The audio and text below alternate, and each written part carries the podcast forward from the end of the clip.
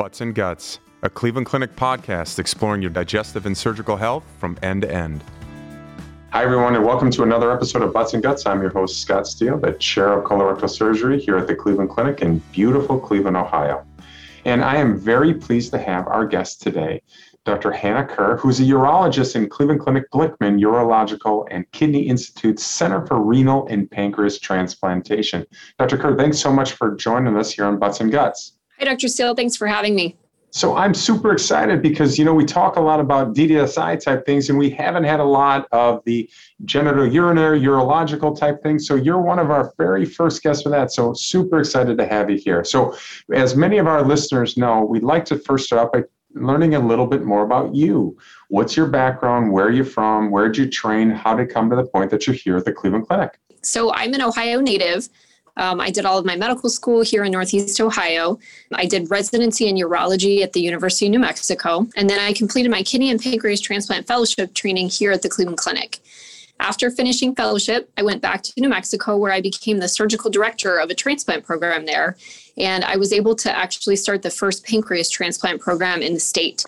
I was there for close to seven years. And while it was a very exciting and rewarding experience growing transplant in such a medically underserved area, it was time for me to return home and I accepted a position at Cleveland Clinic at the beginning of this year. We're really pleased to have you here. And today we're going to talk about surgical innovations for kidney transplants. And uh, let, let's just start with a very high level overview. So, why does somebody need a kidney transplant? So, someone would need a kidney transplant when they reach the point where their kidneys are no longer functioning well enough to re- continue to remove toxins from the bloodstream. So, uh, how do you know when it's time to get a kidney transplant? We measure something called GFR, which is the patient's kidney function. When that level drops below 20%, at that point, someone could consider being listed for a kidney transplant. The decision as to when to start dialysis generally comes from the patient's nephrologist or medical kidney specialist. So, give me a little bit more about this. Let's say I'm just somebody that's out there and I got a lot of health issues, and one of which my kidneys are failing. Can I still get a kidney transplant, or do I got to be otherwise healthy and it's just my kidneys that are problematic?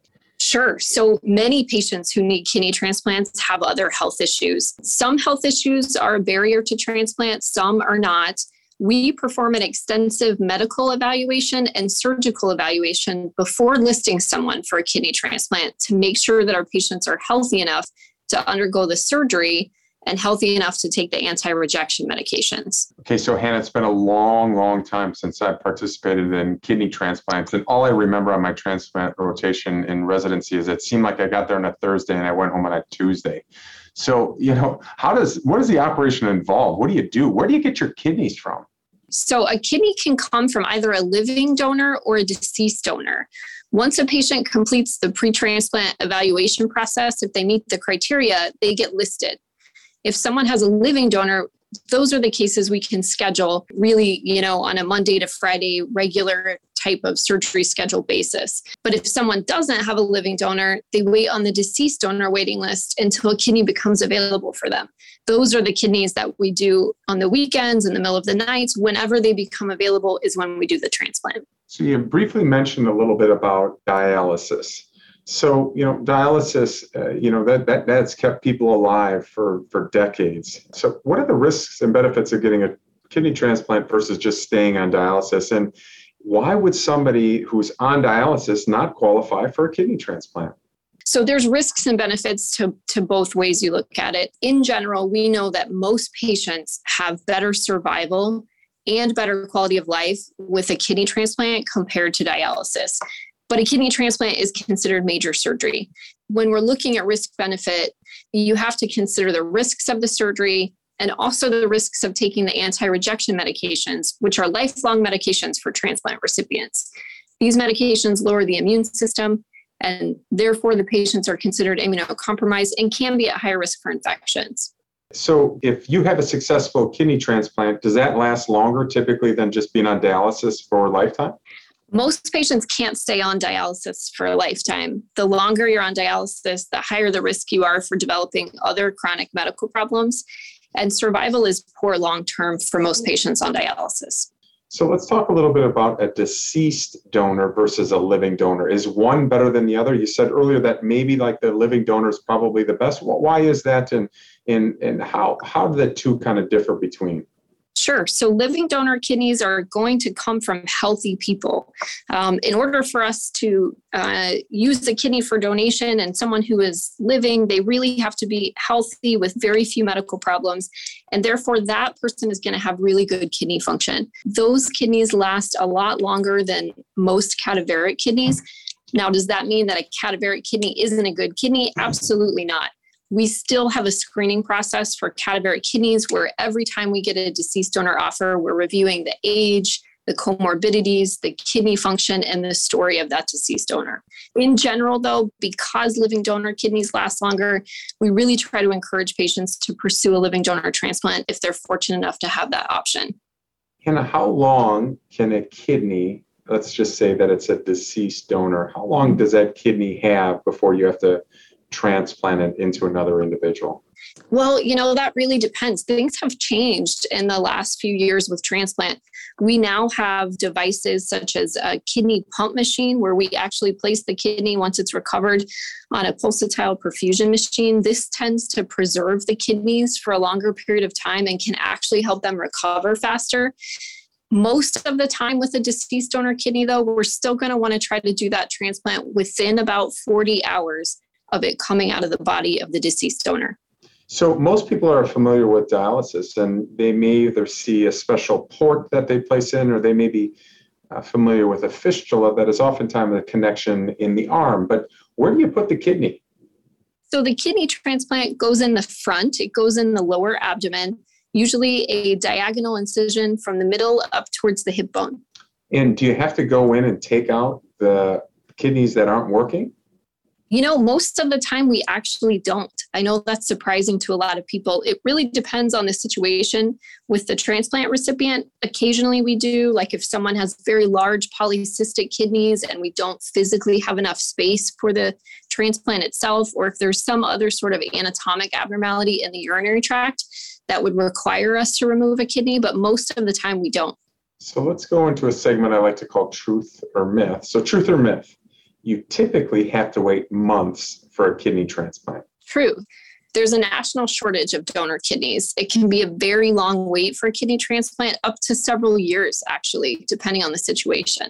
Truth or myth? Kidney transplantation should be the first option for someone with advanced kidney disease. Truth. We know on average, most patients live longer with transplant as compared to dialysis. So we always encourage patients with advanced kidney disease to pursue transplant. It depends on the overall health of the patient, though, as to whether or not transplant is an available option or the best option. Truth or myth? You can still have a kidney transplantation if you've undergone dialysis. Truth. A patient being on dialysis is not a barrier to transplant. Most patients are on dialysis actually before receiving a kidney transplant. Sometimes what we see, however, is the longer patient's on dialysis, the more overall health problems they develop. So we recommend people pursue transplant as early as possible to avoid developing other health problems that could later be a barrier to transplant. So Hannah, you mentioned earlier that there has been some a lot of changes, especially even recently. So one of the things we're talking about here is surgical innovation. So what surgical innovations for kidney transplantation has Cleveland Clinic had in the past few years? Whether it's recovery time, whether it's the operation itself, whether it's rejection or success rates. So the Cleveland Clinic transplant program has been doing really, really well. The program has been transplanting high volumes of patients with good outcomes surgical advances have been including performing some transplants robotically, reducing the inpatient hospital stay to as little as two days in a lot of cases, and also developing the traditional transplant surgery incision to be smaller and less painful. The SRTR is a national database for transplant center outcomes, and the most recent data has the Cleveland Clinic Kidney Transplant Program in tier five, or the top tier for one year kidney survival. So, do you have to stay on transplant medications for the rest of your life, or do you eventually go off those? You do with with kidney transplantation. Currently, um, every patient has to stay on anti-rejection medications for life. And so, how do you see kidney transplantation advancing or changing in the future? The future of kidney transplant would really be to develop a way to alleviate the organ shortage and improve kidney function without having to use immunosuppressive medications. A lot of research right now in transplant is going into projects like engineering and developing something like an artificial kidney. While we're still a ways away from seeing something like this in practice, it's exciting and we look forward to the future developments of transplant. So, we always like to learn a little bit more about our experts and our guests. So, we'd like to end up here with a little bit of quick hitters. So, first of all, what's your favorite food? Um, I would have to say pizza. what's your favorite sport? College football. College football, fantastic. And I, I have to ask you, what's your team then? I, I have to tell you, I'm from the Columbus area, so has to be Ohio State. Oh, I thought you were going to say the Ohio Bobcats for Bill, who's a behind the scenes guy out there. So, what is the last non medical book that you've read? Um, that was probably Talking to Strangers by Malcolm Gladwell. And you know, you said that you're an Ohio girl and you went out to New Mexico. So, what is it that you like about here in Northeast Ohio? Honestly, it has been so nice to be back, um, seeing all of the green everywhere. After spending several years in the desert, it's been really great to see. Oh, that's fantastic. Something that often we take for granted. So, what is your final take home message regarding kidney transplantation in the future, or just about this entire theme of kidney disease to our listeners? I think the biggest take home, which really I cannot stress enough, would be early referral to transplant. There is such a huge demand for organs at a national shortage, which means long waiting times for patients who need a kidney. The longer a patient is on dialysis, the more overall health problems they develop, which could later become a problem when they need a transplant. We also know that there's an increased survival benefit for patients receiving a preemptive kidney transplant or a transplant that happens before initiation of dialysis.